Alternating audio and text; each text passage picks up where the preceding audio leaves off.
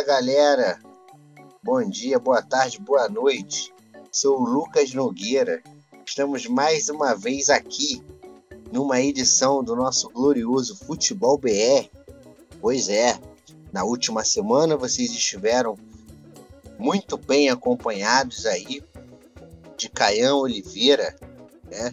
Que repercutiu aí junto com a Fabrícia o e, e, um, e um companheiro Daniel de Daniel, muito bom, muito obrigado, Guilherme. A, a final da Libertadores, eles falaram do que, né, da elite do futebol brasileiro. E nós estamos aqui no dia de hoje para falar, né, não da elite do futebol brasileiro, mas do que realmente importa, né? Do que realmente cativa as nossas paixões.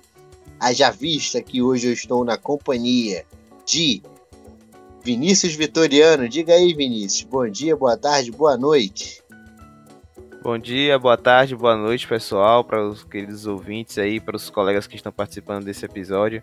Infelizmente estou aqui para falar do Esporte Clube Vitória, que infelizmente caiu para a Série C, né, e trazer as atualizações do, do, do rubro-negro baiano, né, que vai vivendo aí no seu ostracismo, né? Vamos ser sinceros. Pois é, Vinícius já antecipou, e pelo que eu falei mais cedo, vocês puderam perceber nós vamos falar da Série B, do desfecho da Série B. E aí, para acompanhar o Vinícius na empreitada sofredora, ele que curtiu o Palmeiras campeão, mas que por um lado passou aí dias terríveis com o Vitória. Diego Serra, diga aí, Diego. Bom dia, boa tarde, boa noite. Olá, amigos, ouvintes do podcast, a todos os participantes aí envolvidos. É, infelizmente, dessa vez vem uma missão péssima, né? O desastre do Vitória, a tal derrocada. Nunca é bom falar do Vitória nessa situação, mas é o que temos. Então, vamos comentar bem aí sobre esse desfecho aí da Série B e falar do Vitória e do futuro. Do futuro. E como tudo que é bom fica para depois, ah, é Série B e tal, tem que valorizar o que é nosso e valorizando a campanha do Botafogo, que subiu antecipadamente, foi campeão também antecipadamente. Está aqui para falar do Botafogo, é claro, Guilherme Monteiro. Diga aí, Guilherme, bom dia, boa tarde, boa noite. Olá, amigos ouvintes do Área FC, né? Ainda que de forma tardia, a gente vai a gente separar um pouquinho aqui tempo para falar um pouquinho do Botafogo campeão da Série B. É, né? Como o Luquinhas já deu na introdução, é, não dá pra gente desvalorizar qualquer caneco é, que, que, aconteça. Ah, mas é Série B. Imagine quando o torcedor do Botafogo ganhar algo relevante. Então, realmente é isso, né? A, a sensação que, que deixou foi nós fomos os únicos campeões do, daqui do estado do Rio de Janeiro nessa temporada e que, se, pra, se vier nos próximos anos títulos futuros, é, o Botafoguense vai vai se empanturrar e fazer festa e esse estado vai ficar pequeno para nossa torcida. É isso aí. Pois é, nós vamos falar aí um pouco da campanha do Botafogo nessa segunda divisão. Vamos falar da festa que a torcida do Botafogo fez, né? A volta da autoestima alvinegra. Mas no primeiro bloco nós começaremos a falar dos rebaixados Vitória e Remo. No segundo bloco a gente vai falar aí de um panorama geral dos clubes do G4, né, dos, dos, clubes que acompanharam o G4 e subiram, né, de uma forma geral. E no último bloco a gente vai dedicar especial atenção para o Fogão. Então aguenta aí, Guilherme, que a gente vai falar bastante do Fogão hoje, mas lá no último bloco, o melhor vai ficar para o final. Então, sem mais delongas, pessoal, vamos iniciar aí a nossa discussão aqui, o nosso bate-bola falando, rapaz, do Vitória, que acabou aí morrendo na praia, né, caindo para a Série C. Vitória, para mim, a meu ver, ofereceu uma reação muito tarde no, no Campeonato Brasileiro da Série B. Melhorou o seu desempenho tecnicamente, taticamente e de resultado também muito tarde o estrago já havia sido feito com derrotas aí para Londrina. O Vitória conseguiu perder seis pontos. Empatou com o Brusque, né, fora de casa. Perdeu do Confiança, rebaixado no Barros. Então foram resultados aí cruciais, né? Que fizeram com que o Vitória, infelizmente, pela sua segunda vez, caísse, né? Para a Série C do Campeonato Brasileiro. E aí, eu queria começar a falar do Vitória com o Vinícius. E aí, Vinícius? O Vitória reagiu, morreu na praia, mas dá para ter alguma perspectiva para 2022 do Vitória disputar para subir ou a terra está arrasada? É uma pergunta difícil no momento de ser respondida, viu, Lucas? Porque 2021 ainda não acabou, né? Ainda não sabemos como os grupos serão definidos na Série C. Se o Vitória vai jogar no grupo dos times que estão no Nordeste, ou dos times que estão no Sul e no Norte.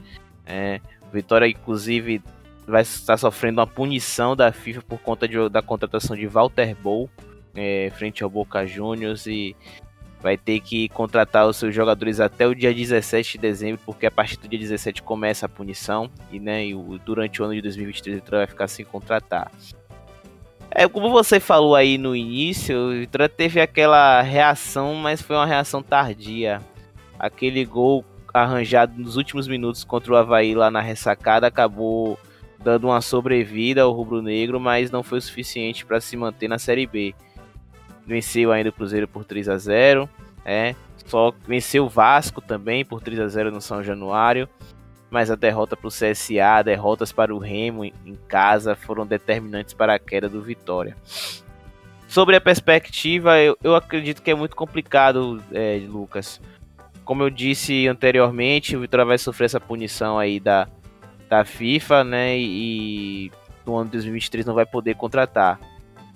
Com isso, o Vitória já começou a fazer as suas contratações para a próxima temporada. Já dispensou alguns jogadores também, como o caso do João Vitor, que emprestou por Guarani, que é um exemplo. Alisson Farias, que nem jogou essa temporada no ano de 2021, será emprestado também.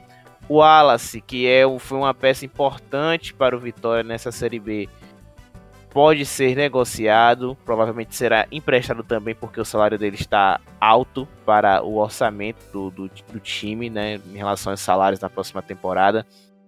Então, em termos de perspectiva, é muito complicado afirmar agora sobre se o Vitória vai ter forças para subir ou não. Como é, vocês bem sabem, ou quem é, não tem acompanhado Vitória de perto, Vitória vem passando por uma turbulência política enorme teve o seu presidente afastado, Paulo Carneiro, por gestão temerária. Hoje o clube ele é administrado pelo Fábio Mota, que, foi, que é o presidente do conselho deliberativo né, do clube. E o planejamento para 2022, é, eu estava até conversando com o Guilherme, né, Guilherme? Surreal. É, o Vitória está querendo contratar dois treinadores para o próximo ano. Um treinador no período estadual do Campeonato Baiano e outro treinador para o restante da temporada, que seria o Campeonato Brasileiro da Série C. É. O, o, treinador, né, o, o especulado para dirigir a equipe no Campeonato Baiano é Ricardo Silva. Ricardo Silva foi um treinador que foi inclusive ganhou destaque no próprio Vitória 11 anos atrás, né, lá pro ano de 2010, quando o time chegou até a final da Copa do Brasil e acabou perdendo para o Santos mas depois o time teve uma queda de rendimento e ele acabou sendo demitido. Depois voltou, né? Enfim, ele teve depois duas dois trabalhos no Vitória, só que acabou não dando certo. A partir disso, ele começou a trabalhar nas equipes aqui do futebol baiano, só que nenhum desses trabalhos vingou. Então, o último trabalho de destaque do Ricardo Silva foi justamente no Vitória 11 anos atrás só pelo fato dele ser de cogitar é, ele ser o novo treinador do Vitória no próximo ano é, é um absurdo, é um absurdo. E é, a partir de março, né, abril, Geninho seria o treinador é, a dirigir o Vitória. Geninho teve uma passagem pelo clube em 2019, ajudou o time a escapar do rebaixamento da Série B 2019, só que acabou não ficando no ano passado por conta da pandemia. A pandemia acabou afetando o Vitória financeiramente e o time não pôde mais é, como com, é, pagar o salário do, do, do, do Geninho. E aí ele acabou sendo demitido. Eu, é, particularmente, o Geninho eu acho o nome interessante. Eu não, particularmente não sou fã né, do, do, do Geninho, mas para o contexto de Série C, eu acho que é um bom nome. O Vitória ele dispensou alguns jogadores, mas diante dessa punição aí que está para vir, já fez algumas contratações. Fala, Lucas. É, você falou aí, para mim, pelo que eu me lembro do, do Ricardo Silva, já tem tempo que ele trabalhou no Vitória, são perfis totalmente diferentes. Sim. Geninho. Geninho é aquele futebol de defesa, retranca e tal, 1 a 0 e segura. E o Ricardo Silva, pelo que eu lembro a fase boa dele no Vitória, e aquele bom Vitória de 2010, que tinha Elkson, Ramon e tal, era um time mais incisivo, mais insinuante. Então você começa um ano com o técnico em tese, né? A gente não sabe se ele se repaginou ao longo do tempo, mas em tese, com convicções totalmente discrepantes do cara que você realmente quer e que muito provavelmente ele só está vindo para o final do, do, primeiro semestre por conta de folha salarial. Então ele vem aí, a Série C deve começar em maio, então ele fica de maio a setembro, porque o Vitória não teria condições de pagar para ele começar um projeto desde janeiro. Mas isso pode custar um preço muito grande. Pode sim, com certeza. E assim, o time precisa ter um treinador para uma temporada inteira, ao meu ver, né? Particularmente acredito nisso. Existem outros nomes no mercado aí que o Vitória pode é, explorar e fazer o planejamento em, de acordo com a, as perspectivas desse treinador que o, o, clube pode contratar. E ele tá preferindo, o clube está preferindo contratar um treinador por de forma temporária para esperar um outro que não tá nem certo, né? De, de vir pro Vitória. Isso é o cúmulo do absurdo e retrata bem como anda a situação política do clube, né? É puro suco de amadorismo do Vitória. Para fechar aqui é, é, meu comentário e depois passar para Diego, o Vitória ele fez algumas contratações, né, para essa série C. Contratou Guilherme Queiroz do Novo Horizontino, parece que parece ser um bom jogador, segundo alguns jornalistas, né, que acompanham o, o, o, time paulista. Alemão, se não tiver enganado, ele veio do ABC, né, um lateral direito. Gustavo Salomão, lateral esquerdo, que veio do Oeste. Everton Alemão do Operário. Alemão do Operário, isso. Obrigado, Guilherme. É, é, Vicente, que é um outro lateral esquerdo também.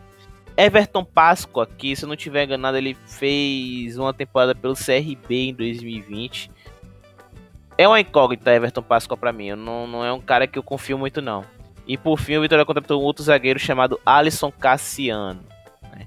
Essas são as contratações do Vitória para a próxima temporada.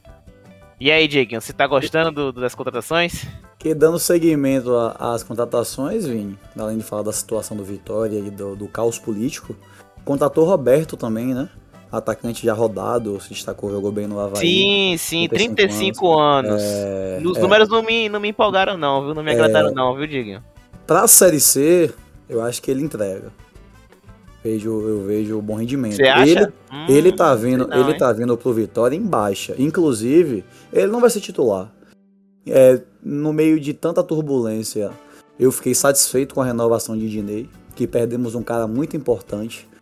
Se ele não tivesse lesionado, com toda a situação que o Vitória passou, eu acho que o Vitória não cairia, porque faltamos um jogador gol.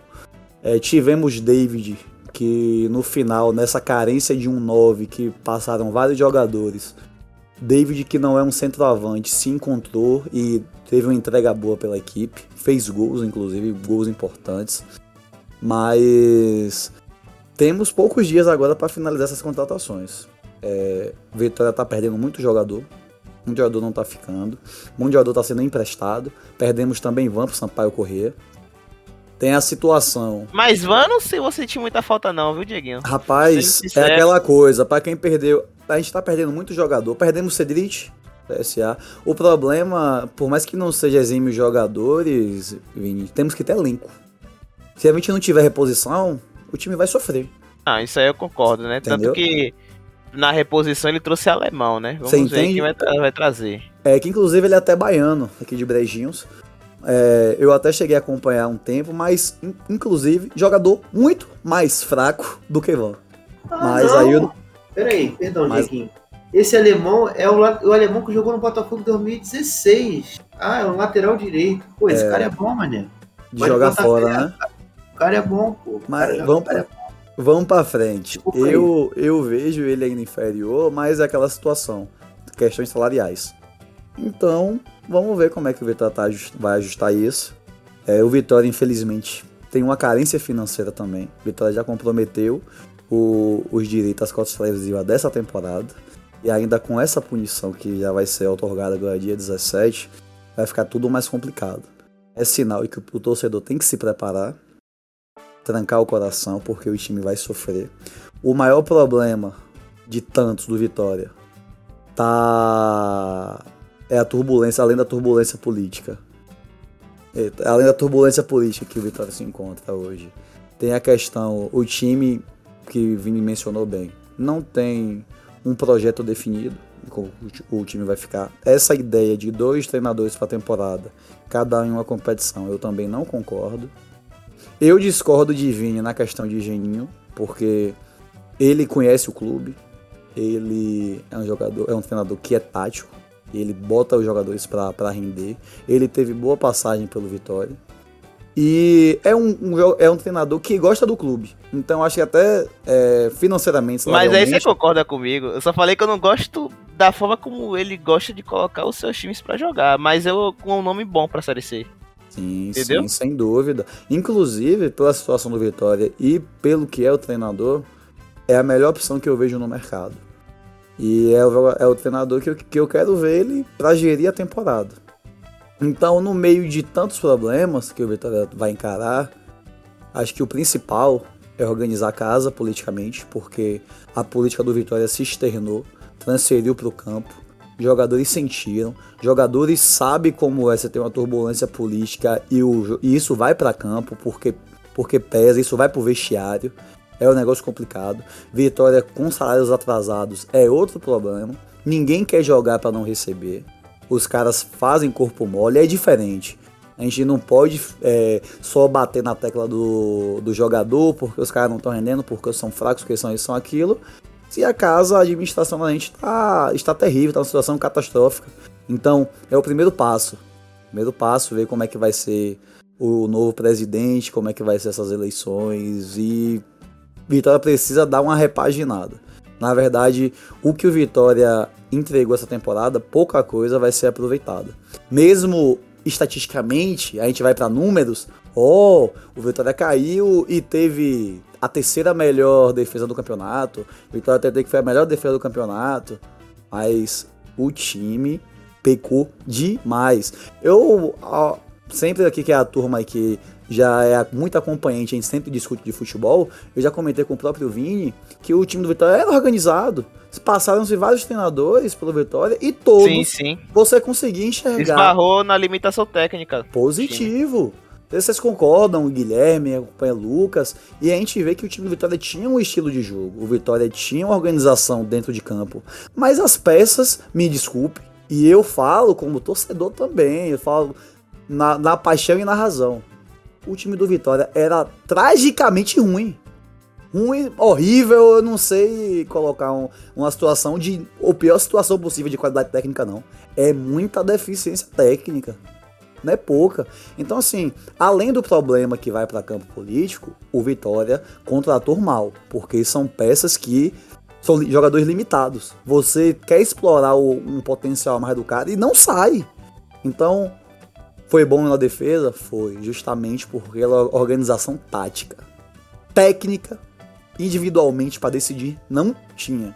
Então, esse foi o problema. Fomos uma das melhores defesas e um dos piores ataques. Então, aí você vê o contraste. Faltamos o homem gol, faltamos uma melhor criação. E agora vamos pagar o preço da Série C, um time sem dinheiro e que teve que reduzir muita folha salarial E o futebol sem dinheiro, o time não rende. Então, Pois é, né? prepara, né, Vini? Prepare, sem Copa do Nordeste, porque o Copa do Nordeste daria um refresco financeiro ao time. Só Outro que o time vexame. acabou, foi um outro vexame. O time acabou perdendo pro Botafogo da Paraíba na pré-Copa do Nordeste e vai ficar sem essa receita do campeonato regional. E é uma- as- Fala, Diguinho. E, dando segmento aí, Vini, e que é uma Copa que atribui bem financeiramente. Sim, bem, sim, sim. entrega bem.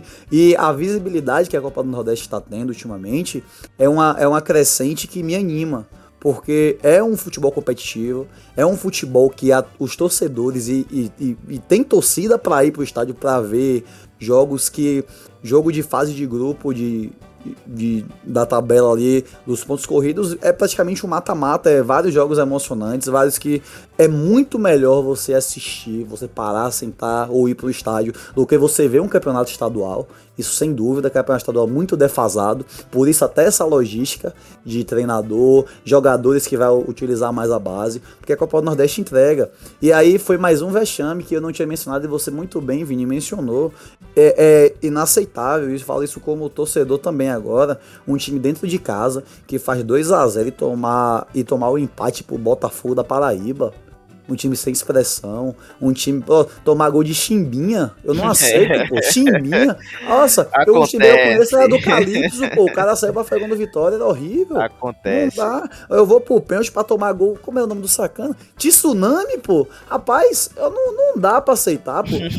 eu fui eliminado por gol de Chimbi e Tsunami. É uma vergonha. Foi realmente, É vergonha. foi realmente vergonhoso. E, e, e na história dos, do confronto entre Vitória e, e Botafogo da Paraíba, o Vitória acho que nunca venceu o Botafogo da Paraíba. Ou se venceu, né, o Botafogo ele leva melhor na quantidade de jogos. Né? É. Venceu, Vini. Venceu, se não me engano, há, há uns quatro anos atrás, o Vitória ganhou do Botafogo e foi pela própria Copa do Nordeste. Sim. Teve uma partida. E, Mas é. e, e sobre as eleições, é, haverá novas eleições no próximo ano para o presidente do clube. Em meio a isso, o- o- os votos, rumores do Vitória ser, voltar a ser SA, né? É, 20 anos atrás, Vitória já foi um SA, só que acabou dando errado, enfim. O time acabou caindo para a Série C e o Vitória SA foi meio que um dos fatores para essa queda do clube.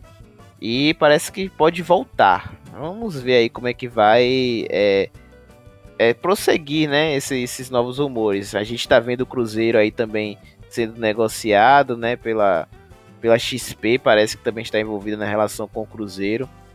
E a SA tá chegando com força aí nos clubes brasileiros, né? Esse, esse modelo de sociedade anônima. Mas isso é assunto para outro episódio, né, Lucas? É, Vinícius, você até tocou num ponto interessante, que é a questão da SA. A gente pode debater isso aí num programa aí específico sobre a SA. Mas sobre casos que deram certo, que não deram certo, né? Por exemplo, em Portugal, para mim, me veio agora um caso aí do Belenenses, que foi entrar nessa de, de SA. Nossa, O tá um caos lá, tá um caos. Tá um caos. O Belenenses original virou um time semi-amador e a torcida continuou com o time semi-amador.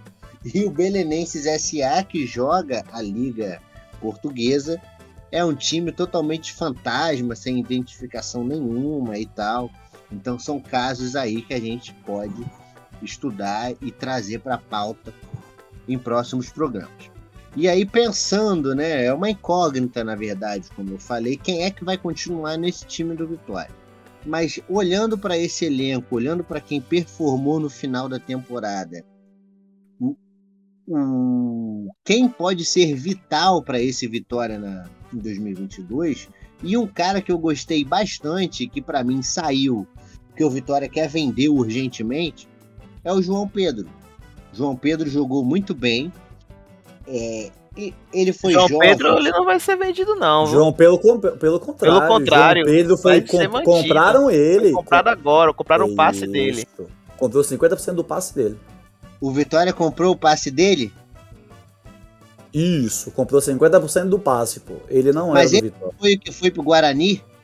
Não, o João Pedro foi o volante. Não, quem foi pro Guarani foi João Vitor. Isso. O zagueiro, João Pedro, é o volante. Melhor ainda, Muito obrigado pela, pela correção. Eu confundi João com João é uma coisa terrível.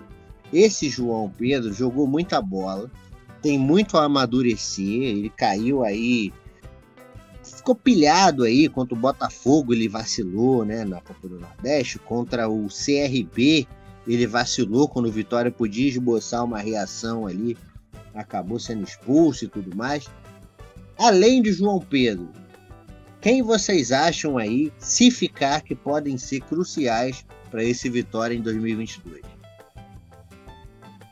Olha, Começa, João, começa aí, eu, vou, eu, eu vou pegar nas falas aqui e, e vão alinhando com o Vini aqui, gente, nesse bate-bola. A gente tem muitas peças boas, com toda a fragilidade que foi mostrada, em jogadores novos. Eu vejo muitas pessoas promissoras, muitos jogadores promissores nesse time, que infelizmente tinha outras peças que o Vitória teve no começo da temporada que o time não conseguiu segurar. É que não adianta falar muito, um Pedrinho da vida, sair como foi para ir pra Cap, era um jogador que dava para segurar. Mas vamos falar do que tem e o Vitória tem em mãos. Eduardo é um jogador que eu gosto muito, novo, muito futuro. Se ele tiver um comandante bom, que eu espero que seja realmente genuíno, acho que ele, ele já mostrou que ele tem habilidade ele pode render e entregar mais. É, tem Bolota, tem um cara, David. David é um cara que. Bolota voltou pro Atlético Cearense, se não tiver Voltou. nada, pro time dele do Ceará. Então, bele- Gui- tem Guilherme Rende, tem David, tem umas peças boas novas que eu acho que se conseguir a manutenção, não for emprestado ou não for vendido, vai entregar, vai ajudar bastante a equipe. Mas tem que ter os medalhões, tem que ter o cara experiente pra segurar também essa, essa molecada. E Dinei já foi uma peça muito boa que o Vitória renovou. É um cara que quando veio eu fiquei feliz porque ele é um, é um jogador que ele ainda entende, que ele ainda consegue entregar, mesmo com idade já avançada, porque Dinei já tem 38 anos, não é mais um menino. Que inclusive eu fico feliz que faz aniversário no mesmo dia que eu. Mas além dele, eu espero muito que Vini até comentou que pode sair. E eu torço que o consiga segurar, porque ele é torcedor do Vitória.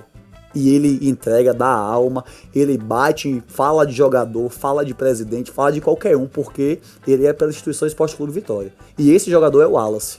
Então, eu espero a manutenção de Wallace e Dinei, como já confirmou. Pra mim, já são duas peças interessantes. Diga aí, Vini. Não, sobre o Wallace eu concordo plenamente. Se o Vitória conseguir manter o Wallace para a próxima temporada, que eu acho difícil porque o salário dele parece que vai ser acima do, do que o Vitória está estipulando para a próxima temporada, se- será ótimo. Será ótimo manter um pilar defensivo como o porque ele é um exemplo de liderança para o clube e é torcedor, como você mesmo disse aí agora. Então, o Wallace, se permanecer no Vitória, será importantíssimo. Eduardo, concordo também. é- é, eu acho que o futuro do Vitória passa pelos, pelos pés desse garoto, né? É um bom jogador. Mostrou que é técnico, tem uma boa, uma boa visão de jogo, tem um bom passe longo, tem um, um- um- um passe curto também muito bom. Então, o Eduardo ele tem muito potencial. O David, David, eu acho que para a Série C ele aguenta, né? É um bom jogador para a Série C, veloz, né? Rápido, bom no um contra um, peca um pouquinho na finalização, mas nos outros fundamentos não é nada mal, ao meu ver, né? ainda mais agora para o nível técnico da Série C, né? Velocidade, um contra um, acredito que é importante para o clube. Então, todas essas peças, ao meu ver, o Wallace, Eduardo, David, são peças que são importantes para o clube. Eu acho que eu manteria o Fabinho também, né? O Fabinho, que é o ponta direita, né? Eu acredito que o Fabinho para a Série C acho que não seria nada mal também, Eu não. vou lhe falar, Vini, aquele canhotinho ali, se eu passar três meses treinando, eu jogo mais que ele, viu? É, Não, não ali. É eu difícil. manteria. é- Mas não é, não é botando, depositando toda a minha fé nele, não. Entendeu? É. Eu não gosto desses jogadores que não são inteligentes, pô. E ele não É. é. Ele é aquele jogador pra esse cavalo inteiro que só faz, abaixa a cabeça e vai embora, pô. Vitória precisa de peças boas, pô. A- e a base do Vitória ainda é boa. O Vitória pode explorar muito bem. E o que vai acontecer é isso. Mas tem que ter esse mix, esse revezamento com peças experientes. Sim, sim. E é, e é isso. O Wallace, se você acha difícil, eu ainda acho que pode ser fácil. Tudo depende do comando que, que terá pro ano, pro ano seguinte, pois por ele ser torcedor e por ele não ser mais um menino, que ele já faz 34 anos agora no final do ano, ele pode fazer uma renegociação e abaixar o salário. Porque quando você entende que a paixão do torcedor é muito além do dinheiro, que não é só entrar em campo e dizer que é um jogador é um assalariado, e sim que ele quer entregar a alma ali, ele quer ver a melhoria do time e ele participando disso. Então eu vejo uma forma muito. já tem um, um ponto positivo para ser mais fácil a renovação com ele. Então eu espero que isso dê certo. E eu, ao contrário de você, como comentou, não acho complicado. Eu acho que o Vitória é um clube que tem muita visibilidade, que tem muitas pessoas interessadas no próprio Esporte Clube Vitória e que tem nomes bons. Tem nomes bons para o comando do Vitória. Acho que o Vitória é independente, que o, o, o, principal fator além do político é o financeiro. O Vitória tem como se reerguer, levantar. Eu acredito que em uma temporada o time consegue sair da Série C. Então, tudo é a organização administrativa que o time terá. Mas agora a gente vai ficar com muita especulação. Então não vamos falar muito disso. A gente já está fugindo um pouco do foco, mas as peças importantes que eu acredito que para a manutenção será importante passa por esses dois, Dinei e o Wallace. E com esses meninos que a gente citou muito bem, dá um caldo bom para a equipe. É, para fechar ainda tem o João Pedro, né, que é, Lucas acabou falando no início aí que também no, nessa reta final de Série B aí é um bom nome. Essa então, é, o Wallace, né? apesar de que eu, eu acho. Não é nem é questão de achar, né? São informações que a gente obtém dos veículos aqui locais, né? Que é difícil a renovação, mas espero que, que haja essa renovação aí de. Que não comentamos também, né, Vinha? Mas não é bom passar despercebido que o Vitória teve bons goleiros apesar de ah, Lucas, sim, é. Lucas apesar de, é, Lucas foi muito bem apesar das falhas, ele foi muito bem. É tanto que eu não consigo, independente do, dos últimos jogos que, porra, foram falhas que foram falhas realmente, foram bizarros, mas eu não consigo culpar ele. Não é consigo, é porque ele entregou muito, a maioria dos jogos ele foi muito bem, muito acima da média. Então fica naquela carência ofensiva mesmo que comentamos, né? Fomos alguns jogos, eu mesmo, essa temporada, pra dizer, eu fui só para um jogo, vou comentar aqui muito rápido, e que foi a, a sequência que o torcedor Vitória ficou esperançoso. Foi quando começou com o Vasco, não, minto, começou com aquele empate que você falou no finalzinho do jogo, quase surreal, que o Vitória empatou com o Havaí na ressacada. E aí, depois daquele chocolate no time que Lucas disse ser grande, que se mostrou muito pequeno, Vitória goleou fora de casa. O São Januário ficou menor do que já é. E aí foi o que me animou e eu fui pro Barra Disney, né? O Vitória é. deu um show, jogou demais, os gols muito rápido. E eu falei, agora esse time é um time que tá querendo mostrar que quer manutenção na Série B. E depois desandou tudo. Foi a Copa do Nordeste, foi a vergonha pro CRB, aí com a falha de Lucas, que aí começou o time muito solto.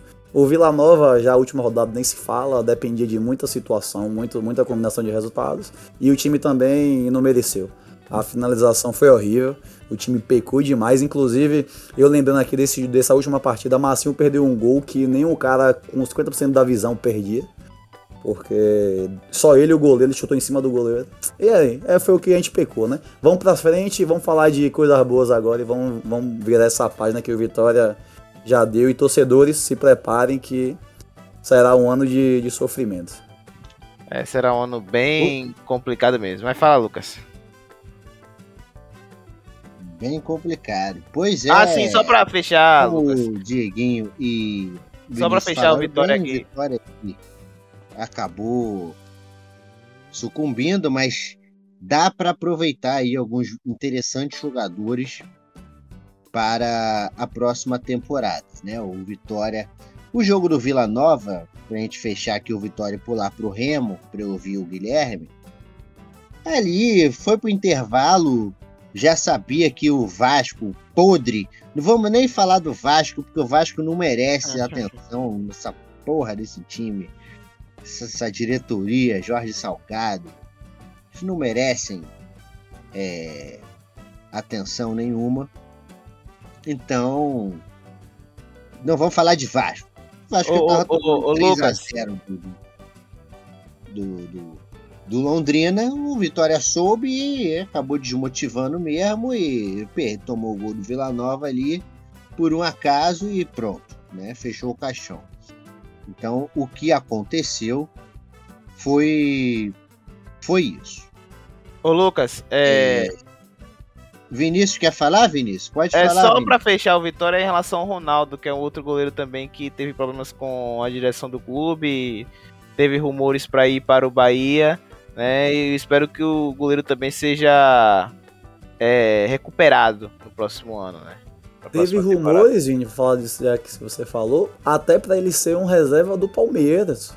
O time cheio de goleiros, o time com Jailson, com Vinícius, Silvestre, e ainda assim ele ia ser o, o- o segundo goleiro pra substituir o Everton. E aí depois fracassou, ele forçou saída, ficou um tempo afastado. E voltou pra equipe, foi reintegrado, mas perdeu a titularidade. Mas é um goleiro muito bom e que, se se comprometer com o clube, é pra Pra ter bom futuro também e ajudar a equipe do Vitória. Pronto, Lucas. Fechou, Vitória. Certo. É... Rapidinho aqui, deixa eu ver aqui. Vamos cortar essa porra, porque eu não ouvi nada. É, Eu falei do Vasco, eu vi umas mensagens ali no Discord dizendo que ficou feio. Não, não, ô, Não, Lucas, não, não, não, não. não, é- Relaxa. é- é- relaxa, ó. Isso é coisa, deixa eu te falar, eu fico feio foi porque Vini umas quatro vezes tentou falar. No Porque caso você eu não tava ouvindo. É isso, eu eu percebi, eu percebi. Inclusive, Meu seu- fone tava fudido. é isso, inclusive, seu fone mudou duas vezes a qualidade do áudio. Eu não sei como é essa Você tecnologia. trocou o fone de novo? Não, eu tava com o mesmo fone. Essa porra é mau contato, essa merda. É problema de BIOS isso aí, velho. É, eu, eu vou ficar sem fone mesmo e vou falar. Aí, ó. Assim está abafado? A qualidade fica ruim, velho. Tá É. abafado? Pergunta Não, mas tá abafado não. Dá- pra falar, se pra você tá melhor assim, deixa. Agora a qualidade do áudio é outra. É melhor do que eu, eu não ouvir você, entende? Pronto. Então fechou. Mas o Só problema se só foi à esse. posição só do É microfone. isso, e o problema só foi isso, porque Vini quis fazer essa observação, a gente tentou quatro vezes e você engolia a- a- a- a- o pedido dele. Lá ele. Não, pô, sem putaria. Se ligue, eu vou, vou me sair, velho. Depois daqui eu vou me sair, que já tá tarde já. viu? Valeu, valeu. 41 e 20. Pegue mais 10 Vamos lá. minutos, Vini.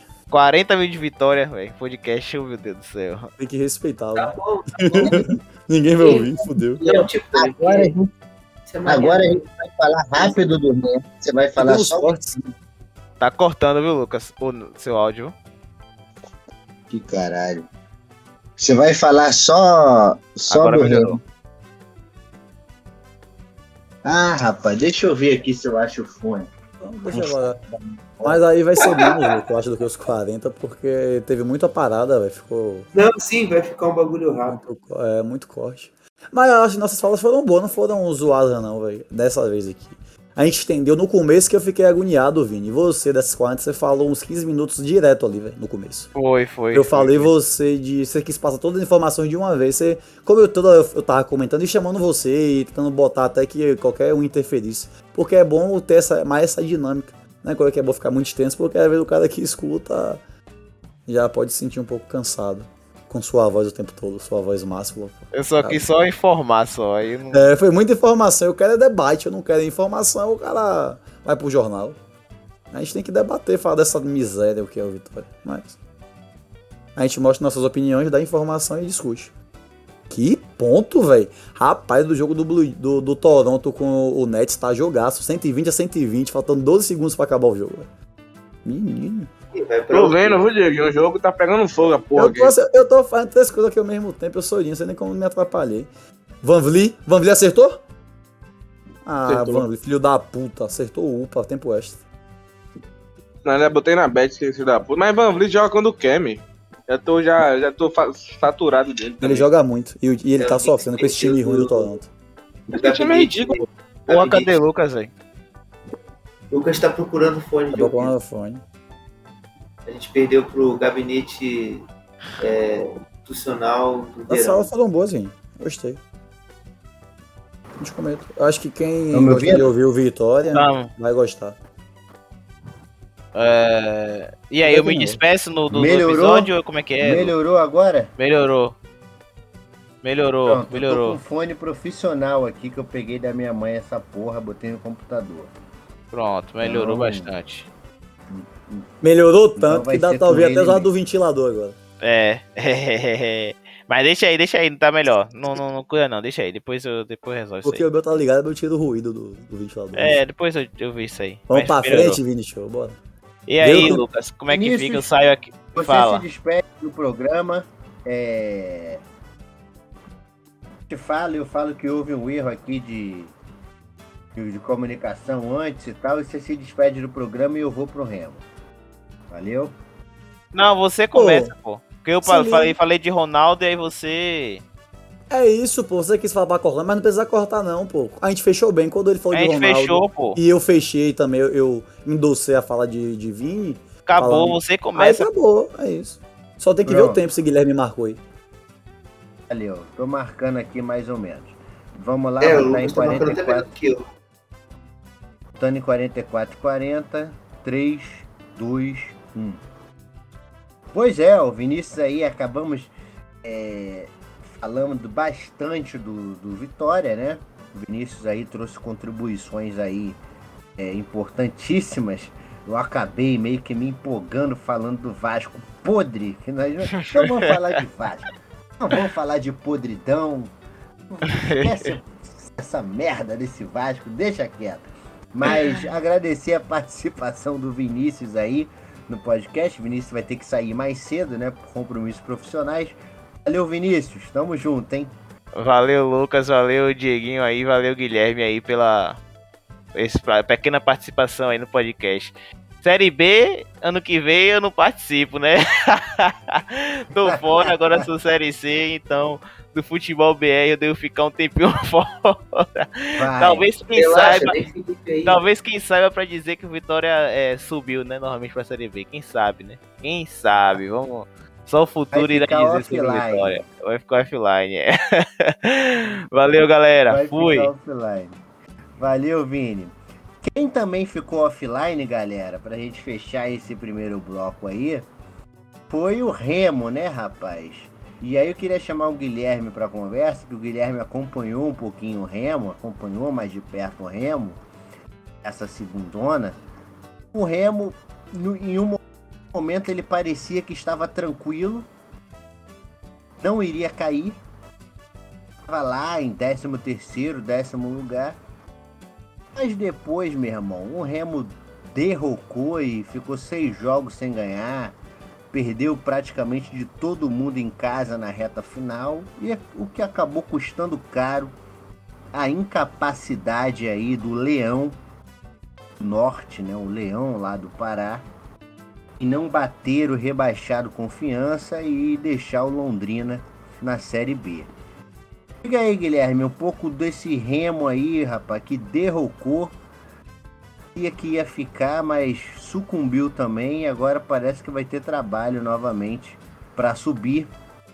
Vai ter que cruzar os seus bigodes com o Paysandu, que lá está na segundona. Na terceirona.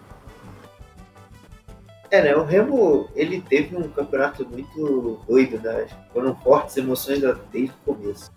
Porque você viveu ali um princípio até junho, durante um primeiro mês de competição muito difícil. O Remo chegou a ficar é, na lanterna do campeonato. E com a chegada do Felipe Conceição, no- ele, se não me engano, na sétima ou oitava rodada, ele até estreia com uma derrota contra o Vila Nova. Felipe Tigrão. Ah, pra mim vai ser Conceição. É, ele, ele consegue fazer um, três meses muito bons no Remo, né? O Remo de junho a setembro tem uma competição muito boa. O Remo chega até ali a ficar em nono lugar. Tem uma condição consolidada é, na competição. Mas nesses últimos dois meses o time desligou, o time apagou.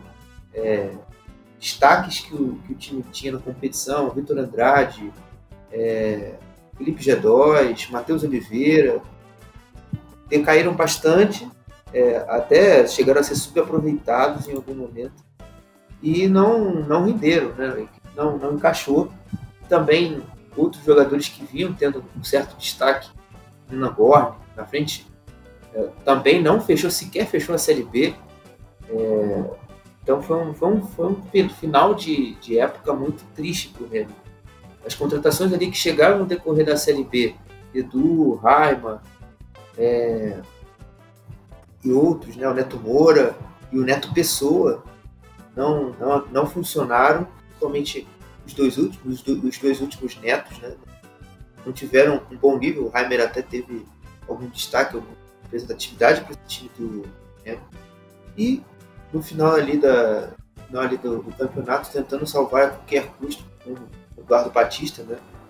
Para mim, se o Remo ele, ele mostra que realmente dá cara que vai ser rebaixado, vai ser, era um jogo contra o Vasco, que o Remo ganhando o jogo de 2 a 0 é, tem um jogador expulso e coloca tudo a perder até que toma um empate, é, jogando em São Januário. Então, é, o Remo também forçou bastante assim para cair de volta à Série C, né? Infelizmente, um clube tradicional, futebol paraense, que também teve uma certa decepção com o Paysandu, não, não subir e fazer uma fase final de Série C ridícula, vai ter que ver novamente esses dois times na, na, série, na série C de 2022. E sem contar, não é, né, Gui?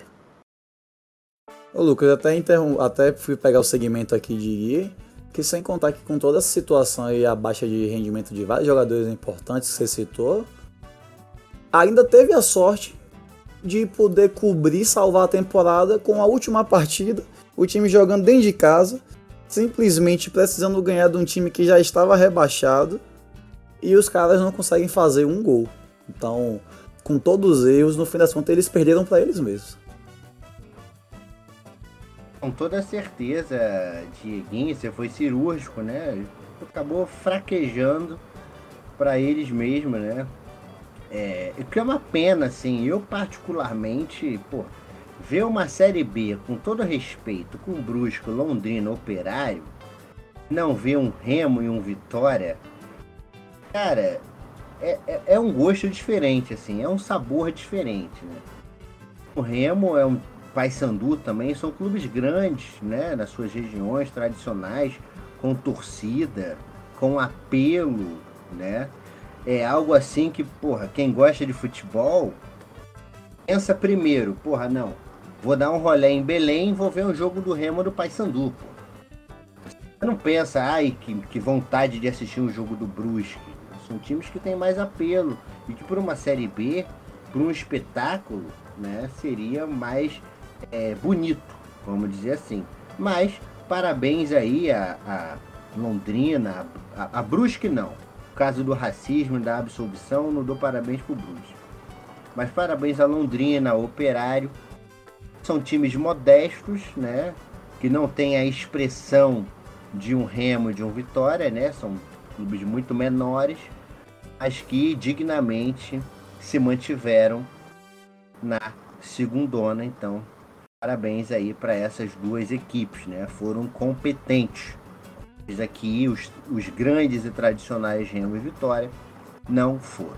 E aí fechamos então esse primeiro bloco extenso aí sobre os rebaixados, né? Os dois últimos rebaixados na última rodada. E aí vamos falar aí um panorama aí do G4. Antes de a gente entrar e falar do Botafogo, esse segundo bloco agora a gente vai falar do G4 que foi consolidado com Curitiba, Ava...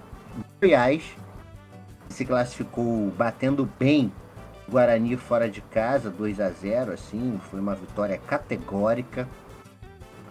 Mesmo Havaí que o Vasco perdeu e ali sepultou as chances de subir. Não vamos falar de Vasco é, Guarani. E o Havaí, que estava na cara que ia virar o jogo contra o Sampaio Correia. É, tolo foi quem achou que o CSA subiria. E o CSA também acabou tropeçando as próprias pernas. E aí, Dieguinho, fala aí um pouco desse panorama aí dessas equipes que subiram. Falarei, Curitiba, Goiás falarei. e Havaí.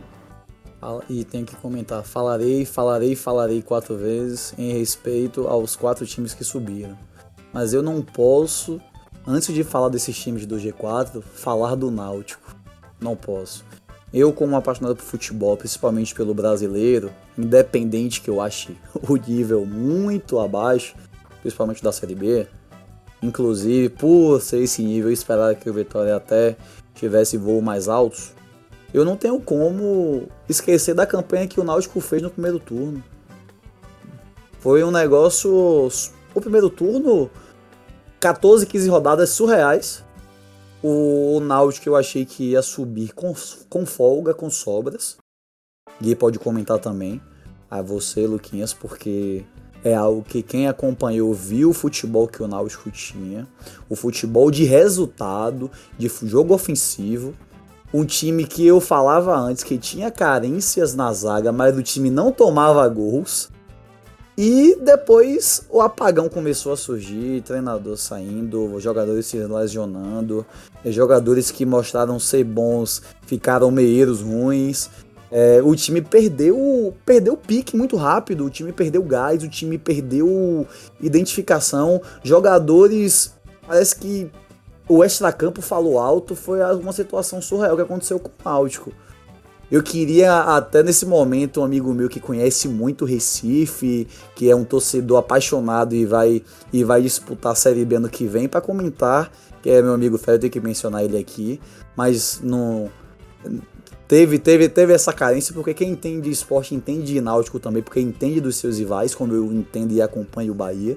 E foi algo que eu não esperava. Eu já estava feliz inclusive pela campanha que o Náutico estava fazendo e imaginar o Náutico na Série A enaltecendo mais o Nordeste. Infelizmente deu essa derrocada, foi vergonhoso, para mim foi a decepção da Série B foi o Náutico. Para mim foi mais do que o Vitória, muito mais. O, mas são os dois que eu coloco como as decepções do campeonato, Náutico e Vitória. Então só mostra a fragilidade que o campeonato nordestino está tendo, porque isso é além de Série B, a Série A, o Bahia e o Esporte, vergonha das vergonhas.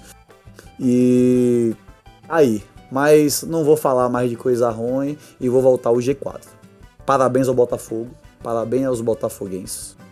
É, o Botafogo deu uma, uma levantada, o time conseguiu ter um, um, um aumento de, de rendimento assim magnífico para torcedor elogiar, para ficar vibrante. Eu tenho tio aqui mesmo, que é difícil você ver botafoguense no interior, Feira de Santana, Serrinha. Eu ainda tenho uns que entendem que moraram no Rio, sabem o que é ser Botafogo e comemoraram muito. E eu fico feliz quando eu vejo torcedores assim, raiz, que independente de onde esteja, não deixa o seu time. E boas peças que apareceram e que iniciaram. Eu tenho que falar primeiro de Shai.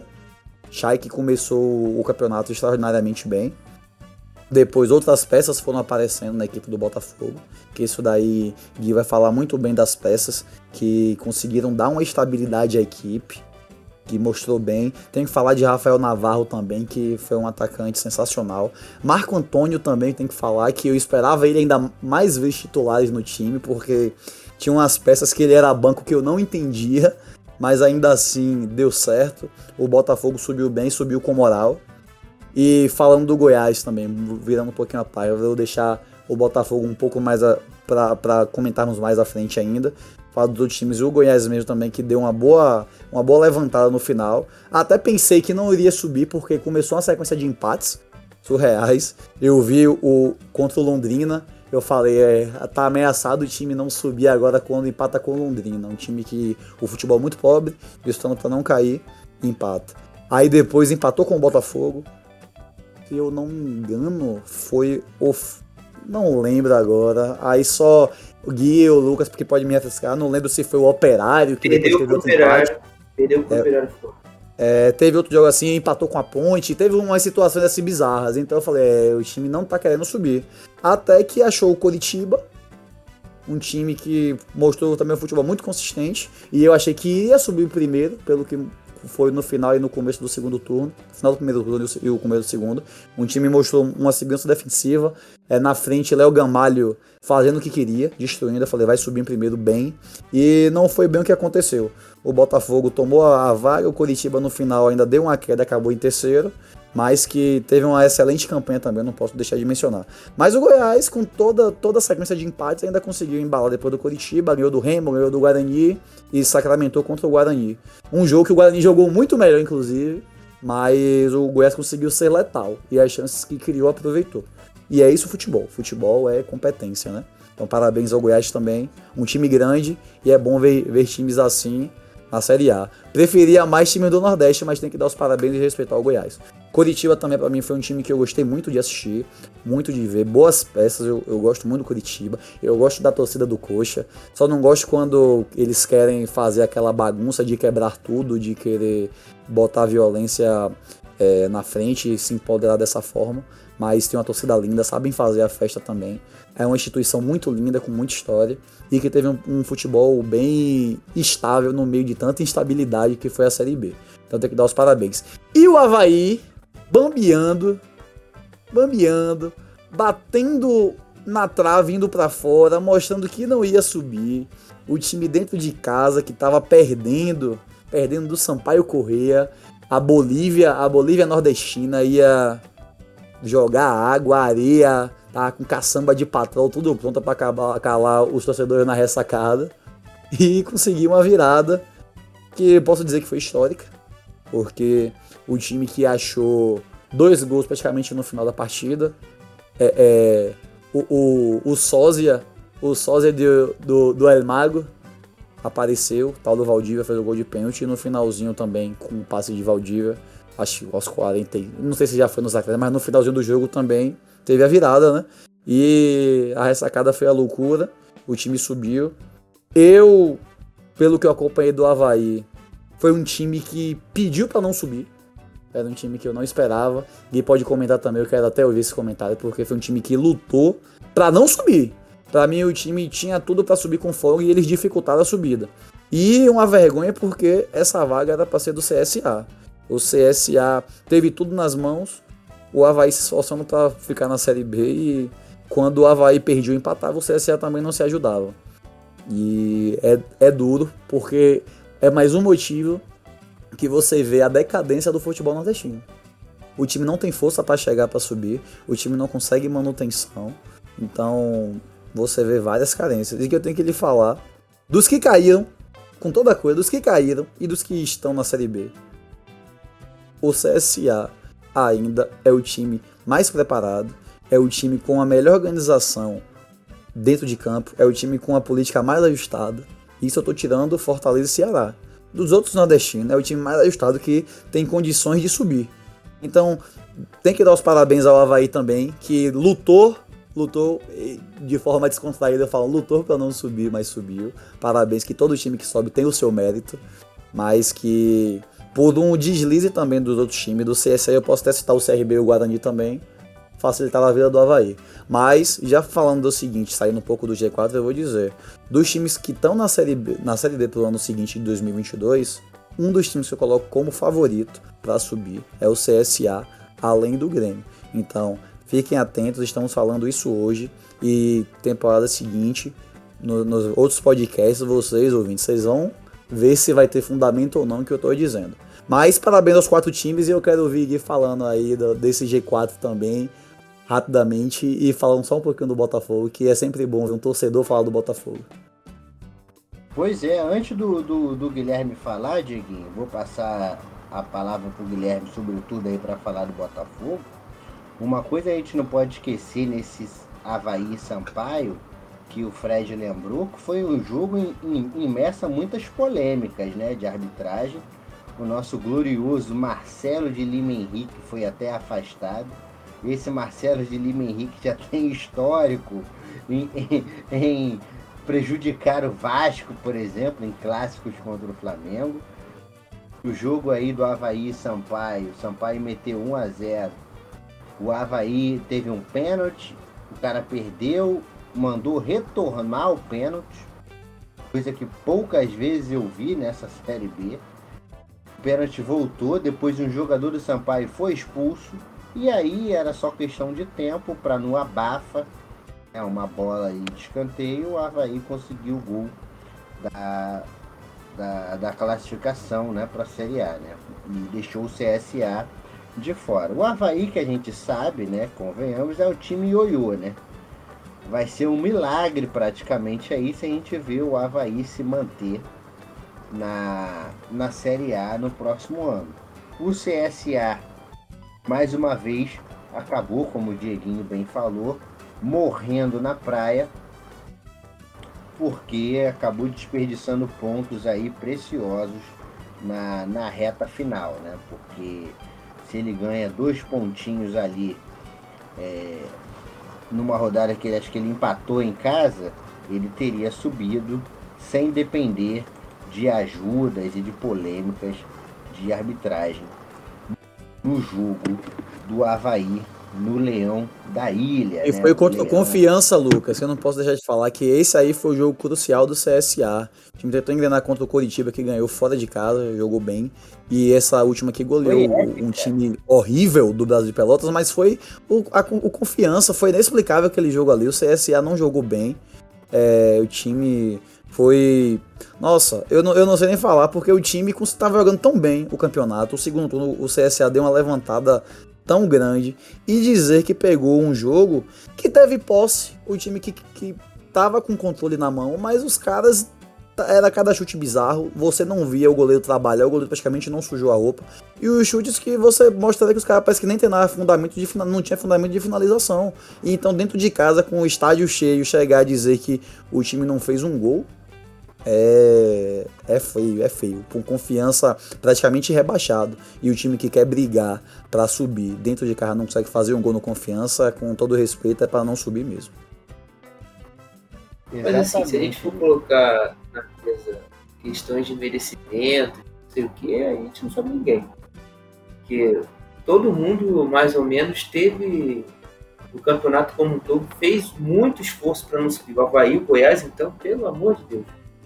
É, foi, foi surreal. É, mas, assim, Dieguinho deu aí um grande apanhado. Então, acho que eu vou só complementar realmente coisas que ele disse.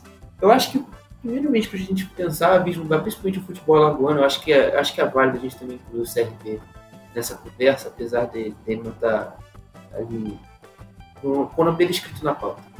É, o futebol alagoano como um todo, eu acho que ele tem uma relação, vendo assim a distância, tá? Eu não sou nenhum especialista. Ele tem uma relação meio Fortaleza e, e, Ce- e Ceará. Parece que o, o CSA pode fazer qualquer cagada do mundo, vai chegar à frente do CRB, é uma coisa meio louca. É, porque, em tese, o CRB sempre se planeja bem para as competições, né? A gente viu que sequer o Alan foi demitido, apesar de uma queda muito grande no segundo turno em relação a pontos, um desempenho, às vezes, até interessante do CRB. E o CSA, com todas as confusões, né? Com essas contratações malucas que eles arrumam antes da Série B, durante a Série B, conseguiu ali com o treinador, demitindo o primeiro treinador, demitindo o Vete, demitindo o Ney Franco na sequência, e com o Mozart, parece que é um treinador que dá a sinergia desse time aí é, funcionar. E com o Mozart é uma reação muito semelhante ao que, o CSE apresentou no final de 2020, né? É, dessa vez com peças um pouco diferentes, né? O Delatoro, que começou a temporada muito forte, recuperou o ritmo. É, Marco Túlio, Yuri, uma base no meio campo, está até especulado por aí para o Vasco. Então são, são peças aí que o CSA em tese tem que garantir, além do Yuri, do Yuri, do Yuri atacante também. É, então, são, foram jogadores assim pilares que ajudaram o, o CSA a ter uma campanha tão interessante assim nesse segundo turno. É, o importante, eu acho que nesse para esse 2022 é o CSA principalmente manter é, essa essa constância, ter um pouco uma linha de trabalho que a gente vê sempre que ela começa em uma coisa, termina e depois vai para totalmente diferente. Parece que o CSA nunca tem uma linha certa de trabalho e isso dificulta como, é, como, como pensamento de clube, como para ter uma sequência é na frente. Já o CRB, é, acho que o importante também é você manter alguns jogadores que fizeram uma série B boa, né? Principalmente ali é, o Diego Torres, ele até estava aí questão de renovações de contrato, um jogador que é sondado por muitos clubes, tanto de Série A de Série B. Você tinha o Caetano também, que fez uma Série B muito boa. E o Jajá também, que foi o meia, que também teve um destaque na, no meio campo do, do CRB. Então é, é importante também essas peças aí para o CRB poder competir. A gente, eu confesso que não não, não estou inteirado se o Alan permanece no comando do, da equipe do do Galo, né? O Galo da Pajussara. Da. Então, mas estou vendo, espero que em algum momento esses dois consigam subir, né? A gente sabe que tem uma diferença financeira em relação ao do Nordeste, em relação à competição, então nem se fala. Mas são clubes que têm projetos interessantes, estão se estruturando. E eu acho que em algum momento eles vão conseguir não subir juntos, um subir no ano e o outro subir no outro. Porque são clubes que, principalmente o CRB, né? O CRB é o clube que superou o, CR, o Ceará nessa temporada. Mais participações na Série B na história. São mais de 32, 33 participações. Então é um clube que já merece estar na Série A há alguns anos.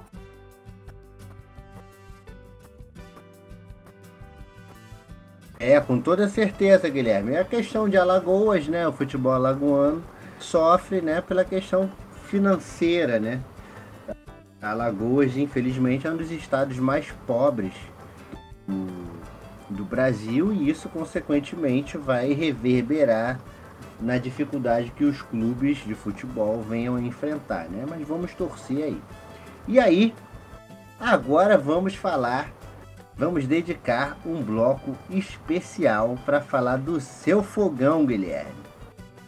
Nada melhor do que a gente começar com a narração aí do Bruno Cantarelli da Rádio Transamérica Rio de Janeiro no jogo que deu o acesso para o Botafogo contra o Operário 2 a 1 de virada. Sobe o som. Operário em o Botafogo, bico direito na grande área. Chay levantou a cabeça, cruzamento a cabeçada. Dentro!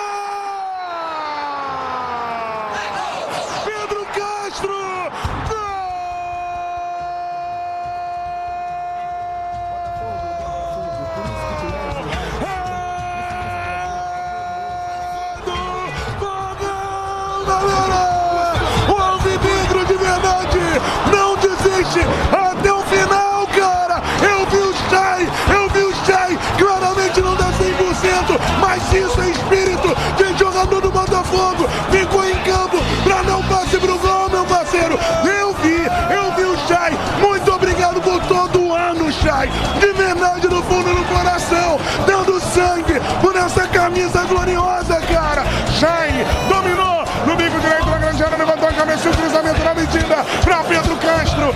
Está no fundo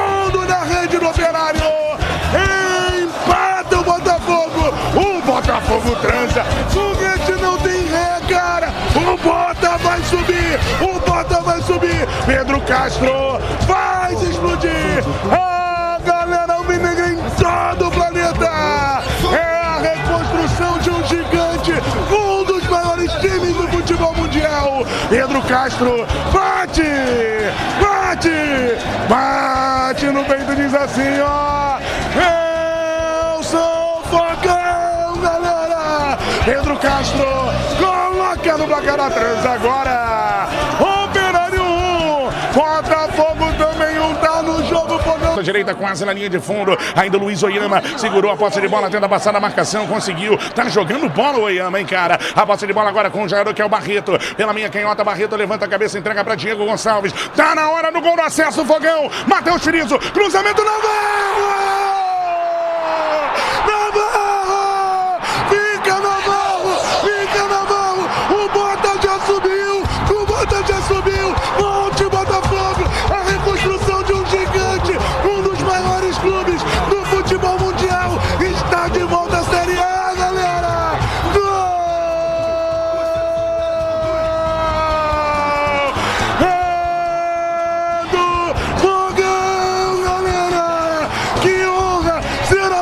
Desse acesso! Que honra estar aqui hoje no estádio Newton Santos, vendo essa festa belíssima. O bairro de gente dentro pulsa em preto e branco, cara. O Botafogo é gigante.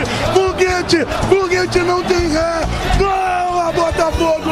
O Botafogo transa. Aqui, mais ou menos, não serve. O fogão está de volta. A Série A do Campeonato Brasileiro Navarro. Vou te fazer um pedido aqui pra câmera, cara.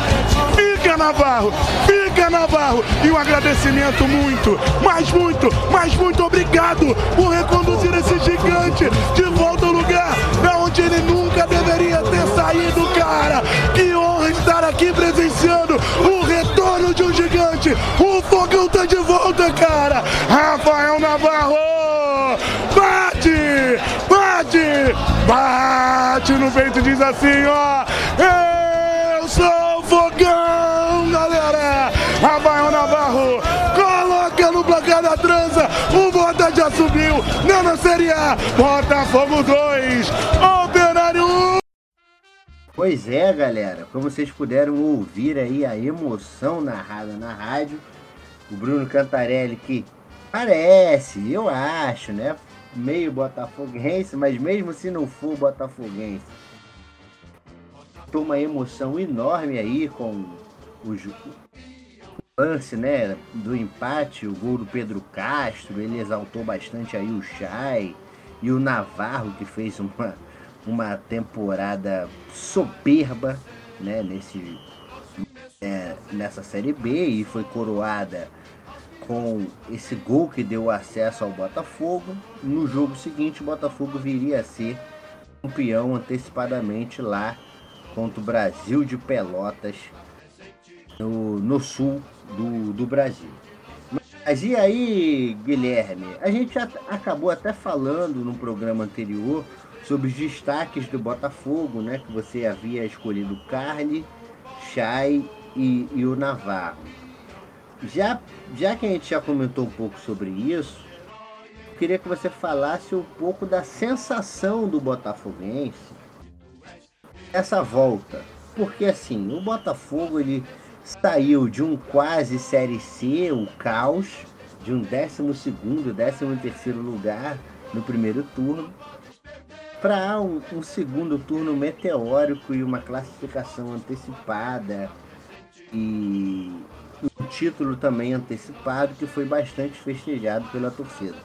Fala um pouquinho aí, Guilherme, dessa sensação aí, desse misto de emoções que envolveu o Botafoguense nesse 2021 aí na Série B. Bom, Kins, cara, foi uma coisa muito louca.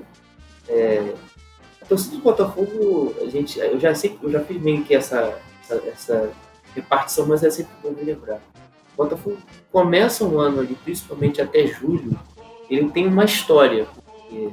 Você é rebaixado ali em fevereiro, traz o Chamusca nesse mesmo mês, o próprio Chamusca estreia no final desse mês. O Botafogo é eliminado do Campeonato Carioca no dia 17 de abril. É, vai jogar Taça Rio, perde para o Vasco nos pênaltis, é, no, final, no meio de maio, no início de maio.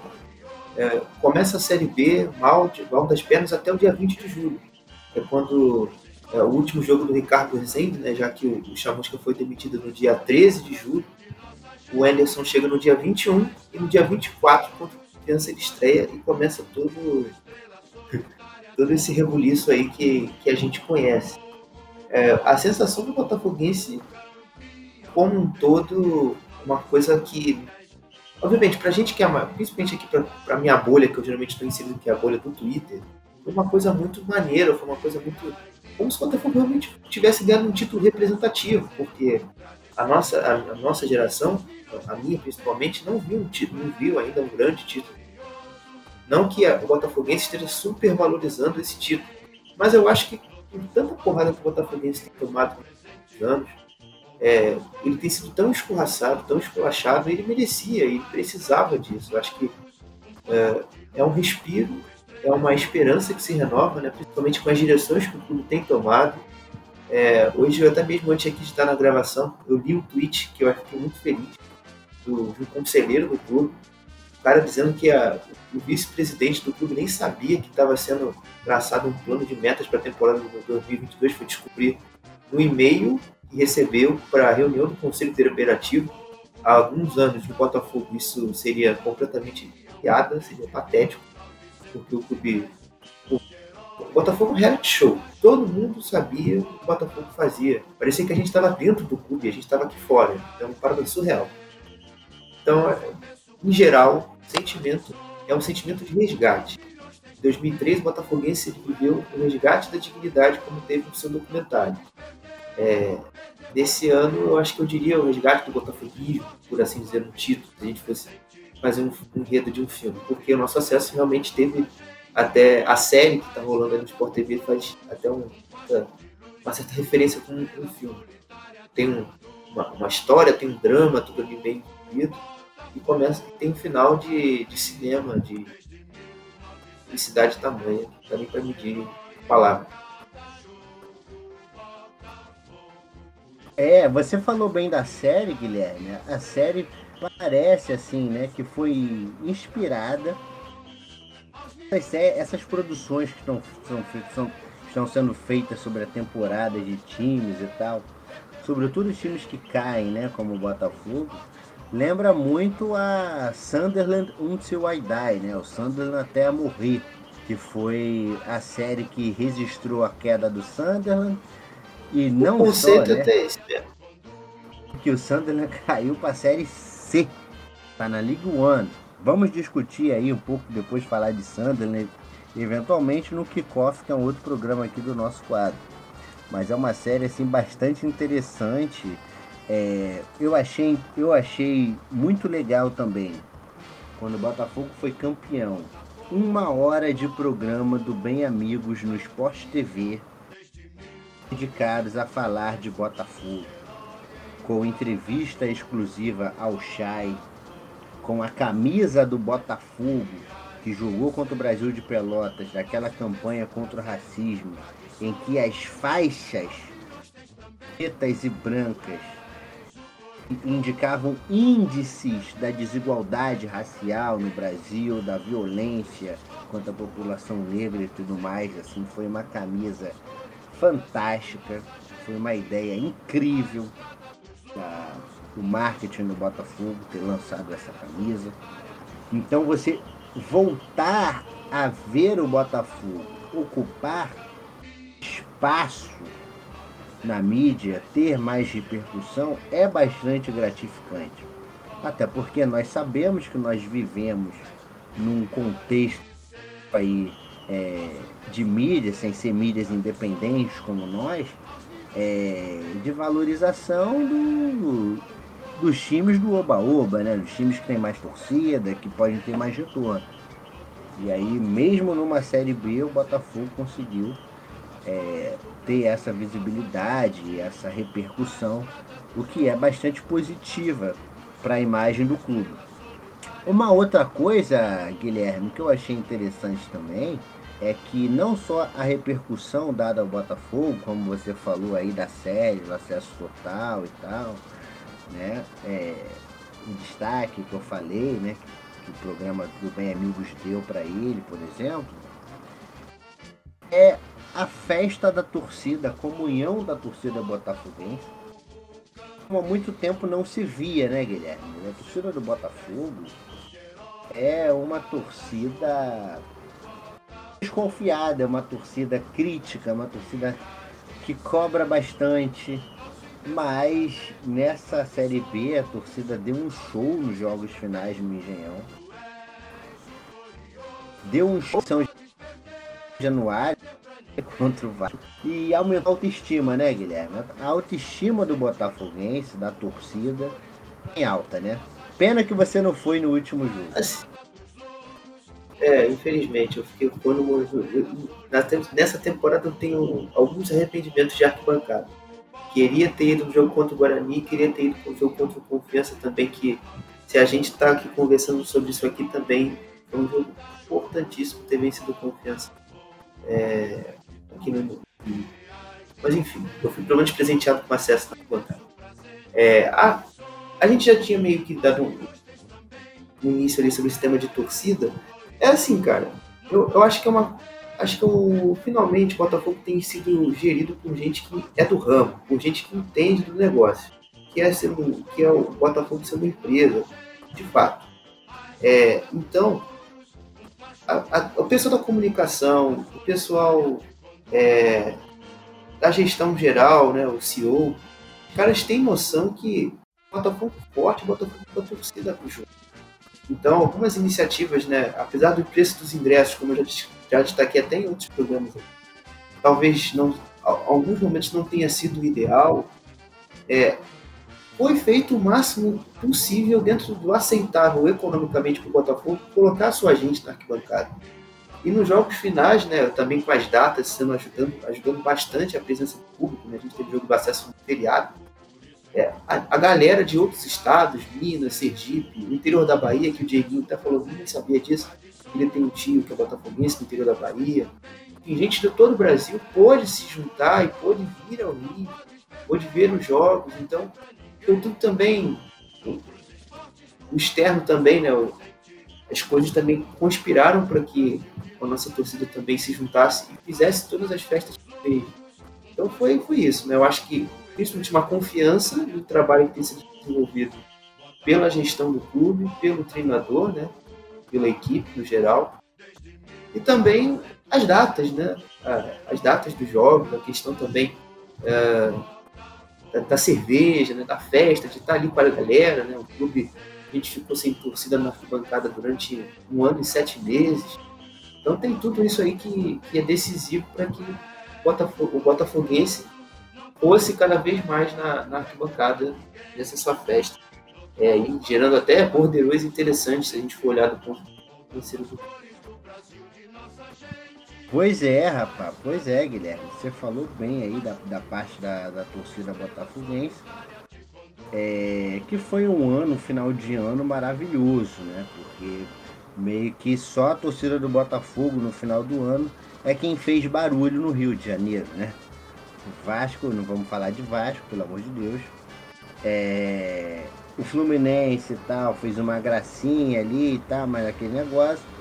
O Flamengo não foi campeão de nada, então aquele oba-oba, aquela agonia acabou não acontecendo, o que foi bastante positivo para o grito alvinegro ter se sobressair no, no Rio de Janeiro no, no final do ano. Né? Foi algo bastante legal. Aquela imagem mesmo é, do jogo contra o Guarani, torcedor em cima do teto do ônibus, a rua lotada, nego metendo a cara dentro do ônibus, foi algo assim incrível e que dá a dimensão de alguns jogadores desconhecidos que vieram ao Botafogo e performaram bem, ver isso dá a dimensão da grandeza do clube em que eles estão jogando. Eles falam assim: caraca, olha a massa que esse clube tem, olha a torcida quando chega junto. Então isso também é bom. Quem está no Botafogo ver né, do que o Botafogo é capaz e mensurar parte dessa grandeza que, que o Botafogo tem. E aí, para chamar o Dieguinho na conversa sobre o Botafogo, ele já comentou um pouquinho sobre o Botafogo quando falou de G4. Eu quero mandar um na lata para você, Dieguinho, e depois eu, eu ouço o Guilherme e, não, depois volta para mim e faço o na lata com o Guilherme. Deixar o Guilherme aí pensando mais um pouquinho coração alvinegro. Dieguinho, na lata para você, quais foram para você os dois jogos mais marcantes do Botafogo nessa campanha? Você pode falar tanto pro lado positivo quanto pro lado negativo.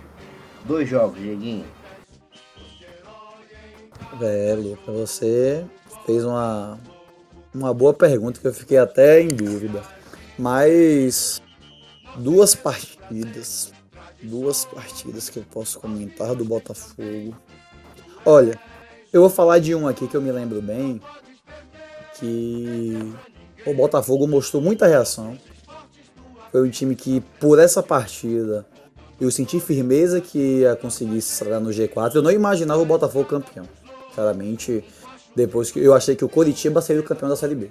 A mim era algo que com qualquer um eu discutiria e falar que o Coritiba era campeão e acabou. Mas o Botafogo deu uma revirada assim absurda. E esse jogo, principalmente, que foi contra o Náutico, o, o Botafogo foi muito bem, porque Jean Carlos, que tá jogando, jogou muito na, na primeira, na primeira, no primeiro turno, e até o segundo também ele jogou muito bem, fez o gol no início do jogo. Eu não lembro quem foi que empatou pro Botafogo. Não lembro. Luiz mas eu lembro. Mas. Quem? Luiz Oyama. Pronto, mas eu lembro que Rafael Navarro fez dois gols e o time meteu três. Então foi uma virada assim linda. Os caras deram uma crescida absurda, viu? foi muito disputado, mas muito disputado mesmo. Mas eu gostei porque o Botafogo nessa partida conseguiu criar muito. E o time mostrou que tem força. O time depois do gol que o Oyama empatou, o time já foi com outro gás pro segundo tempo. Então o time já entrou ligado, o time já viu que conseguia virar a partida, viu que achou espaços na fragilidade defensiva do Náutico.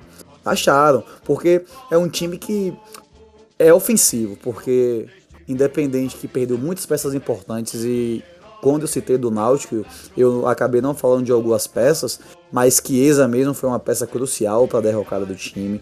O próprio o próprio Jean Carlos também, que teve um tempo, que é um 10, jogador um canhoto muito bom, que quando lesionou o time também sentiu. Um Coringa que fazia tudo do time, que era Brian, quando lesionou o time também sentiu. Então, assim, tiveram muitas peças boas que deixou o Náutico na mão. Mas essa partida o Botafogo se reinventou. Porque o time do, do Náutico, outro, outro porque eu ia falar da marcação do Náutico que mostrou que o Botafogo conseguia achar brechas. Camutanga, é um jogador que eu não gosto, novo, mas ele conseguiu mostrar ser um bom jogador na primeira, na, no primeiro turno e estava dando uma segurança defensiva para o time como volante. Ele fechava bem. É um jogador que ele sabia destruir jogadas e saía, e saía jogando também. Então, um jogador que entregou muito bem pro Náutico e a segurança defensiva era outra. Depois que entrou de Javan, eu falei, ah, eu nunca vi nenhum jogador na história com o nome de Javan, só artista, só cantor. O time foi outra segurança. Esse jogo aí, se eu não me engano, foi com o Djavan e não foi Camutanga, acho que foi o, o Matheus, se eu não me engano foi Matheus Trindade. Então, então o time sentiu. O time sentiu, a, as peças eram outras. É, se não me engano, o Camuntanga, por, por questão de lesão do time, ele teve que jogar recuado, improvisado como zagueiro. Então, assim, achou essa agilidade do Náutico e conseguiu jogar bem e virar. E foi um jogo que o, o Newton Santos, o nosso engenhão, ficou ficou lindo com essa reação do Botafogo. Então esse foi um jogo que eu gostei, que o Náutico jogou bem, que virou, que boas peças do time se destacaram, o Rafael Navarro, que eu não tinha lembrado nem o primeiro gol, mas lembrei os dois gols de Navarro. E outra partida que eu posso comentar.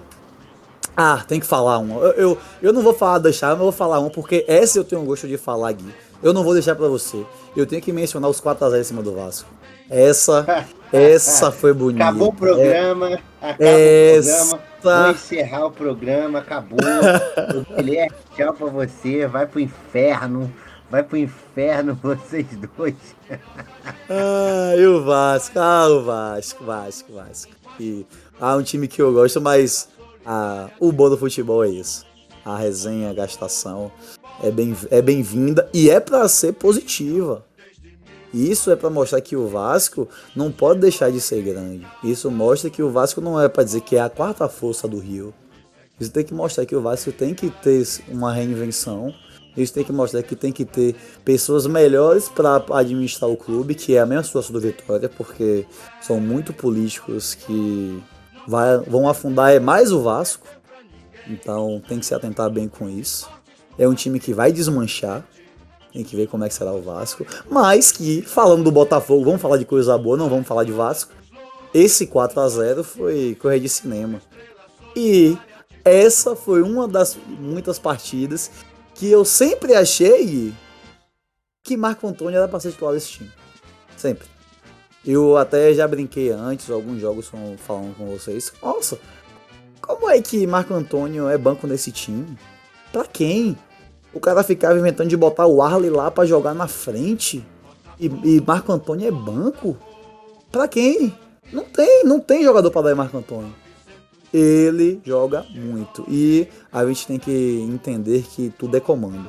E com toda coisa, era um time que era pronto, era um time que era organizado, que o clima de vestiário do Botafogo é bom, mas não pode deixar de mencionar o treinador, né, Gui?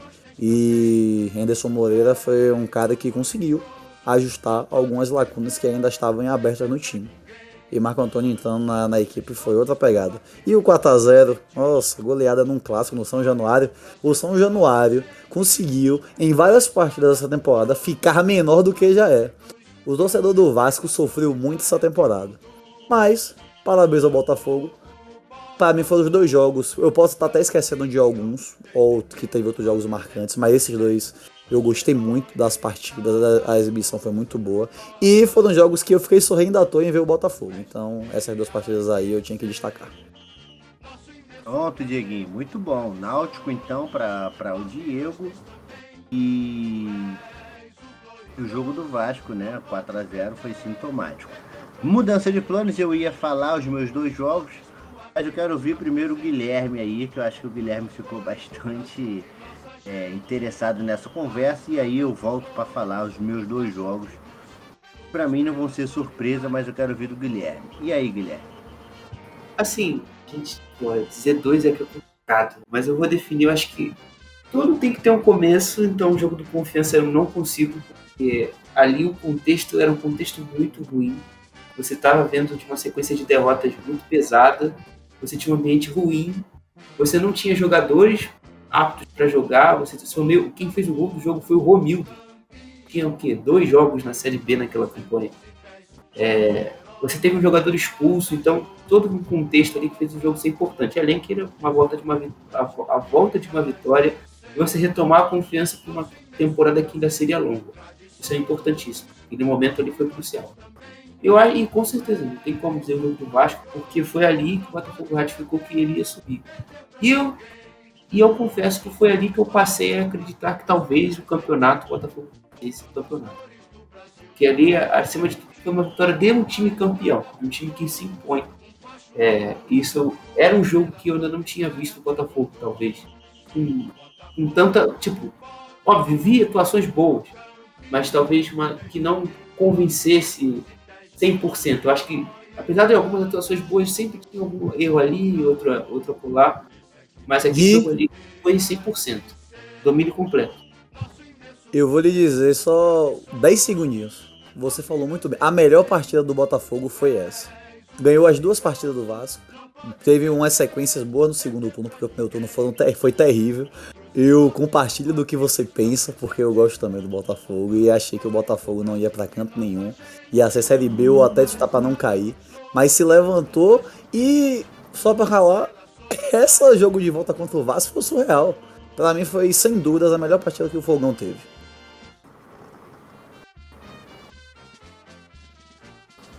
É, rapaz. Eu, eu destaco aí para mim as duas partidas do Vasco, né? Não vai ser surpresa para ninguém. O Guilherme falou do confiança, mas o, conf, o confiança deu confiança ao Botafogo e o jogo seguinte, o confiança, foi contra o Vasco. Foi um passeio botafoguense. Não, pô, tô dizendo o jogo do confiança no primeiro turno, do segundo turno nem tanto. Primeiro, o primeiro sim o jogo do confiança no, no, no, primeiro turno, depois acho que veio o Vasco, é, é, Guilherme. E aí vocês ganharam 2 a 0 e ali estava numa coisa o seguinte, o Vasco estava acima do Botafogo, mirando ali G4, uma distância mínima ali do G4, a três pontos do, do G4 Aí o Vasco perde do Botafogo e fica seis pontos do G4 e o Botafogo encosta no Vasco. E a partir dali, meu irmão, ali o Botafogo jogou a. botou a seta pro lado, meu irmão, meteu o pé embaixo, acelerou, ultrapassou o Vasco, botou a 200 por hora, foi embora e o Vasco ficou no acostamento.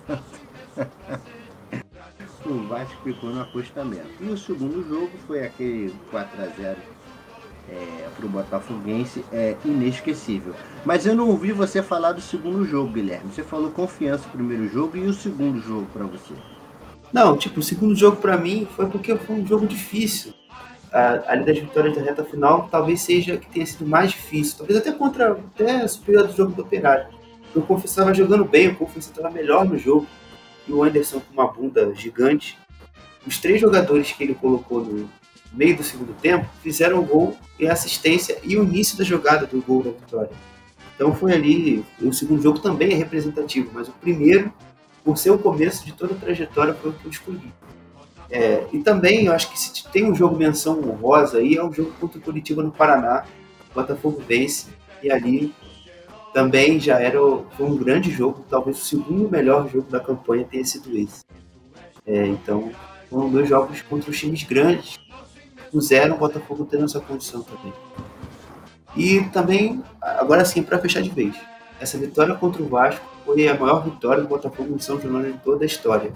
Anteriormente era um jogo de 1931, ou seja, mais de mais de 80, 90 anos. Tem é, 89 anos. É, 90 anos. É. 90 anos, uma vitória aí gigantesca. Mas não vamos falar mais disso não, porque não dá. É, parabéns ao Botafogo, o Botafogo subiu, parabéns aos times que subiram de divisão, né? Nós já parabenizamos, e aos times que continuaram aí na Série B. É, Londrina, Vila Nova, o vilão da massa ficou, né? o Tigrão, é, Operário, Sampaio Correia também fez uma série, série B tranquila. Parabéns a esses clubes que acabaram se mantendo na segundona. Então é isso, pessoal. Valeu, Guilherme. Série B você não comenta mais em 2022, né? Tem Felipe e Fred para me substituir. O Fred Felipe. e o Felipe vão substituir você, com certeza. Você vai falar aí da Série A eventualmente alguma coisa sobre o fogão. Valeu, Guilherme. Valeu, Dieguinho. Dieguinho é a mesma coisa, né? Caiu para segundona, vai falar só do, do futebol BR normal e eventualmente do Vitória. Valeu, Dieguinho. Caiu para terceirona. É, mas ainda, além da terceira e na minha situação de vinha, né? Podemos comentar no final da temporada o Vitória com uma, uma surpresa grata de voltar para a Série B e não tem como dizer que o meu Verdão continua ativo, continua sendo gigante e falaremos muito de Palmeiras porque a estrutura que o Palmeiras se tornou é para sempre ser destacado. Então, muito obrigado, mais um programa. Obrigado aos ouvintes estão aí. Obrigado a Gui, que foi um bate-bola muito bom. E você, Lucas, que você é, é o nosso âncora, é o melhor que nós temos. Ah, valeu, Dieguinho. Vamos falar, né, de, de Palmeiras aí muito na próxima temporada. Já falamos aí na, no programa passado. Quem não pôde ouvir, confere lá, final da Libertadores, com Caian, Fabrício e Daniel. Palmeirense, um palmeirense e uma flamenguista, né? debatendo ali, foi algo bastante interessante. E o nosso último programa da temporada, não tem como fugir disso. Nós vamos falar, né, dar destaque a quem merece, vamos ter que falar do galão da massa, campeão aí brasileiro.